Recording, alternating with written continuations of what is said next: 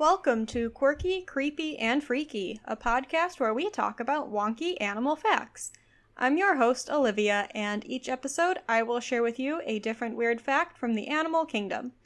We've reached the end of our warm weather ectoparasites, and now we are on to something new. Shark Fest and Shark Week may be long over by now, uh, but it's always a good time to talk about sharks, so we're going to talk about a few sharks over the next few episodes that aren't always super mainstream sharks.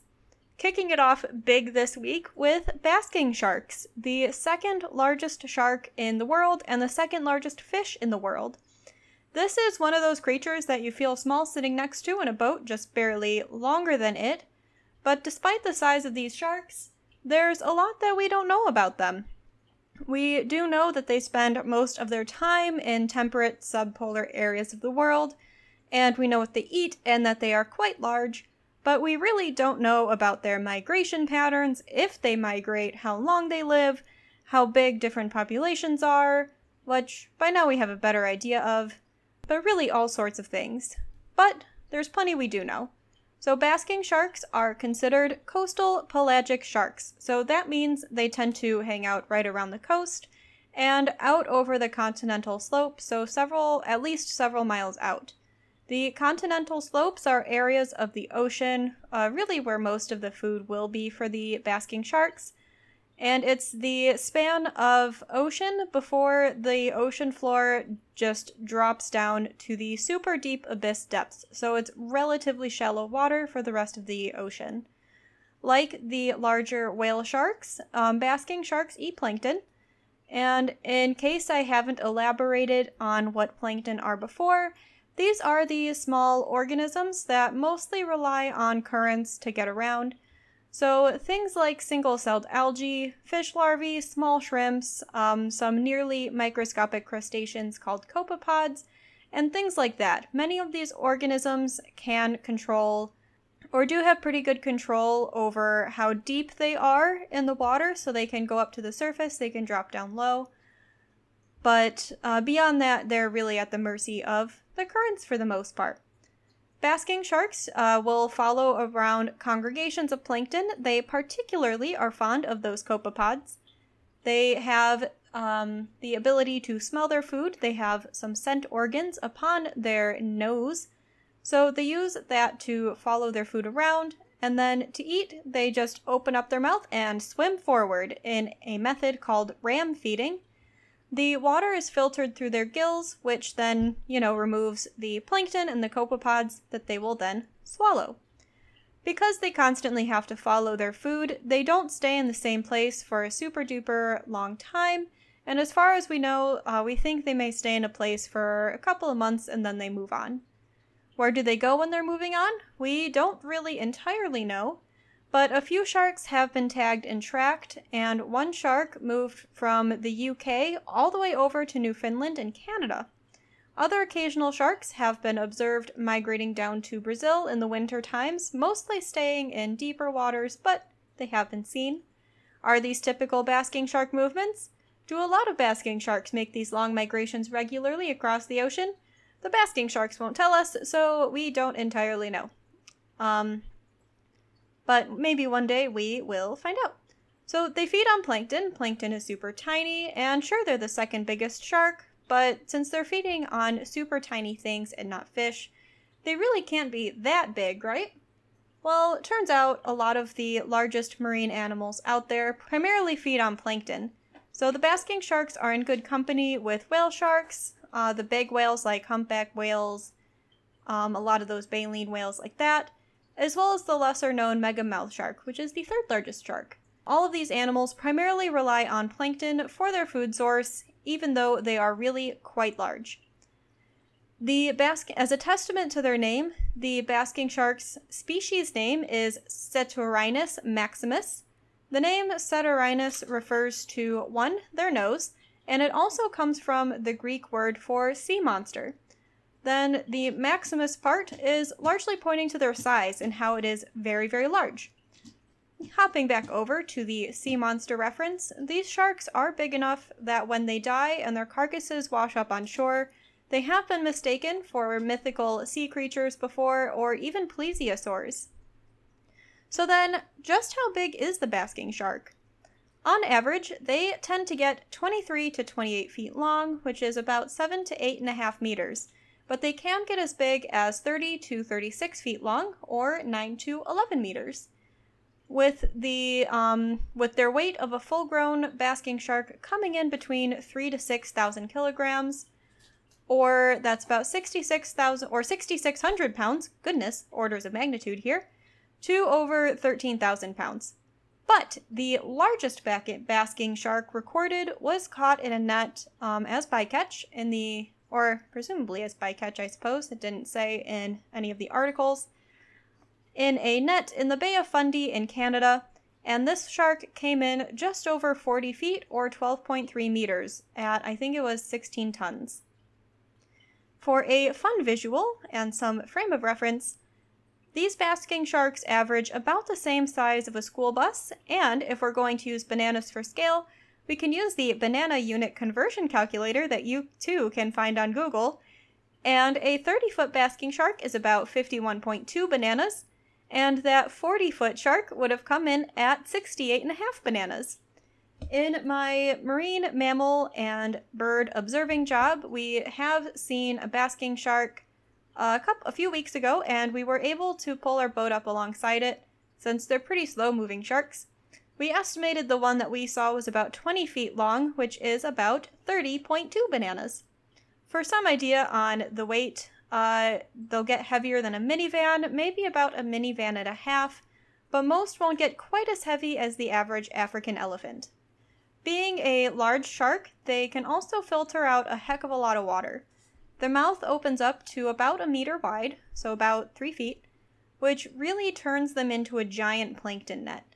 While they're feeding, as I said earlier, they just open up their mouth, swim slowly forward, usually at about two knots, and at that speed, you could easily outwalk that shark. Different sources use different units and slightly different figures for how much water a basking shark can filter in an hour, so I'm just going to list a few of them off for funsies. According to a variety of sources, they can filter 1.5 million liters of water per hour, 2,000 gallons of water per hour.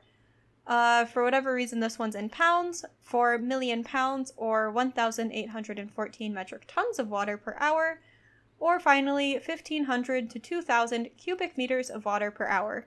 Now, why Oceana decided to go with pounds of water and not an actual unit of volume, I really don't know, but here we are. For, re- uh, for reference for volume, an Olympic sized swimming pool is about 660,000 gallons.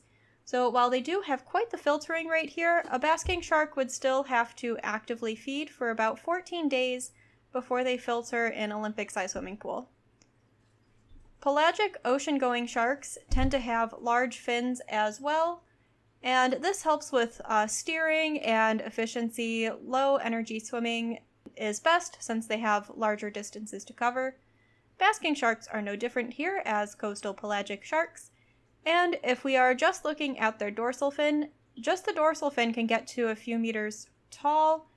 Um, I saw one place that did say two to three meters tall in the biggest sharks, which would be about 9 feet or so. For some real shark measurements, an 8.3 meter long adult female, which would be about a 27 foot shark, had a dorsal fin in the range of 1.1 meters tall, and that's almost 4 feet. In some areas, like around Ireland, you can go kayaking with the basking sharks that congregate over there. It's a pretty important ecotourism thing. But just imagine you're sitting there in your kayak, and this four foot tall fin just comes out of the water right next to your boat uh, with about a 27 foot tall shark or foot long shark underneath your kayak. Now, just talking about feeling small and, insi- and insignificant, possibly triggering a bit of existentialism. Sea kayaks typically come in the 15 to 20 foot range, so you'd be sitting there in your kayak with a shark almost twice as long as your kayak. Absolutely wild.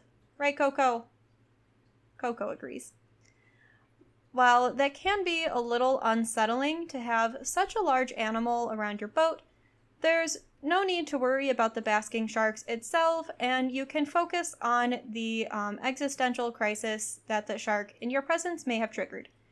They are very docile sharks and can't really harm people.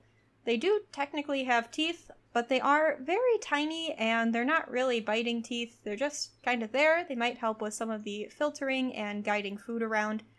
Um, since they eat plankton, they're not really going around biting seals or biting fish. They're not going to be tempted by your kayak, potentially looking like something they might want to eat, uh, because it does not. Even if you are diving with a basking shark and you happen to get near its mouth, you could easily uh, swim away before you accidentally found itself in your mouth. And honestly, even if you did, you'd you'd be able to swim out of its mouth, especially since they don't suck in water like whale sharks do. With such a big shark, it would be intuitive for it to also have very large babies. In this case, this is true, but funnily enough, whale sharks, being the largest fish in the world, actually don't have very large baby uh, baby sharks. They give birth to a lot of small sharks instead. Since I was looking into basking sharks, the articles I was looking at didn't give a, mem- a measurement for the whale shark babies, but they really just said that they were smaller. Basking sharks, on the other hand, essentially give birth to a whole adult shark. They don't have as many babies as whale sharks do, but the ones they do have are big. Baby basking sharks are born between five to six and a half or so feet long, or about one and a half to two meters, and this is as big as an adult gray reef shark. So these are the largest fish babies, with the runner up being the great white shark babies. With such a large shark, you may be wondering if they have any predators. With a fish this big, you would think nothing would really bother it. And you would be correct for the most part. They don't have very many predators, but they do have a few. Orcas, otherwise known as killer whales, are really quite brutal and amazing predators and will go just about whatever they want to. So they do go after basking sharks occasionally. Orcas do love themselves their shark livers, and especially smaller basking sharks, at least, would have to worry about some other sharks. And of course, Humans have been a problem for basking sharks as well. Basking sharks are occasionally caught as bycatch, but have also been intentionally fished for centuries by their um, for their meat, oil, fins, liver, and cartilage. In some areas, like around New Zealand, enough have been caught that the populations plummeted, and this was in the late 90s to early 2000s. And the basking shark is currently still listed as endangered by the IUCN Red List, and populations have been decreasing. Their oil, liver, and fins are still considered um, valuable commodities in some areas, so some fishing does still occur. However, there is still some hope for basking sharks. They are protected species in the United States, UK, and New Zealand, so these are going to be areas where fishing of them is not allowed. And just earlier this year, Ireland placed the basking shark under protection with their Wildlife Act. So, with warming oceans due to climate change, it may be a bit of an uphill battle, but hopefully, with some of these protection measures, basking shark populations will begin to improve, and this ocean giant will live on for many more years. Thank you for listening to today's podcast episode, and be sure to come on back for the next one in a couple of weeks. Please rate and review on Apple Podcasts, and you can also find the podcast on Spotify, Podbean, Amazon Music, or just about wherever else you listen to podcasts. There are a couple of options to help support this podcast. You can share us with somebody you know that could definitely use some more animal facts in their life, especially um, basking sharks, which we all know is everybody. And for half of the price of a white shark plushie, you can become a patron on Patreon at patreon.com slash quirky creepy freaky pod. Um, I do, I have not uploaded it yet, but I do have some upcoming content planned. Um, I'm going to be posting some of my marine biology adventures on Patreon for you to see, kind of as a bit of a sort of blog situation.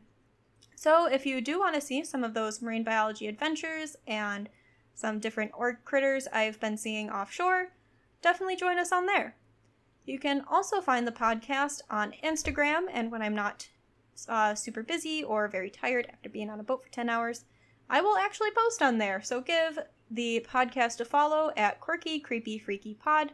And if you have a favorite quirky, creepy, or freaky animal fact, send it on in at quirkycreepyfreakypod at gmail.com.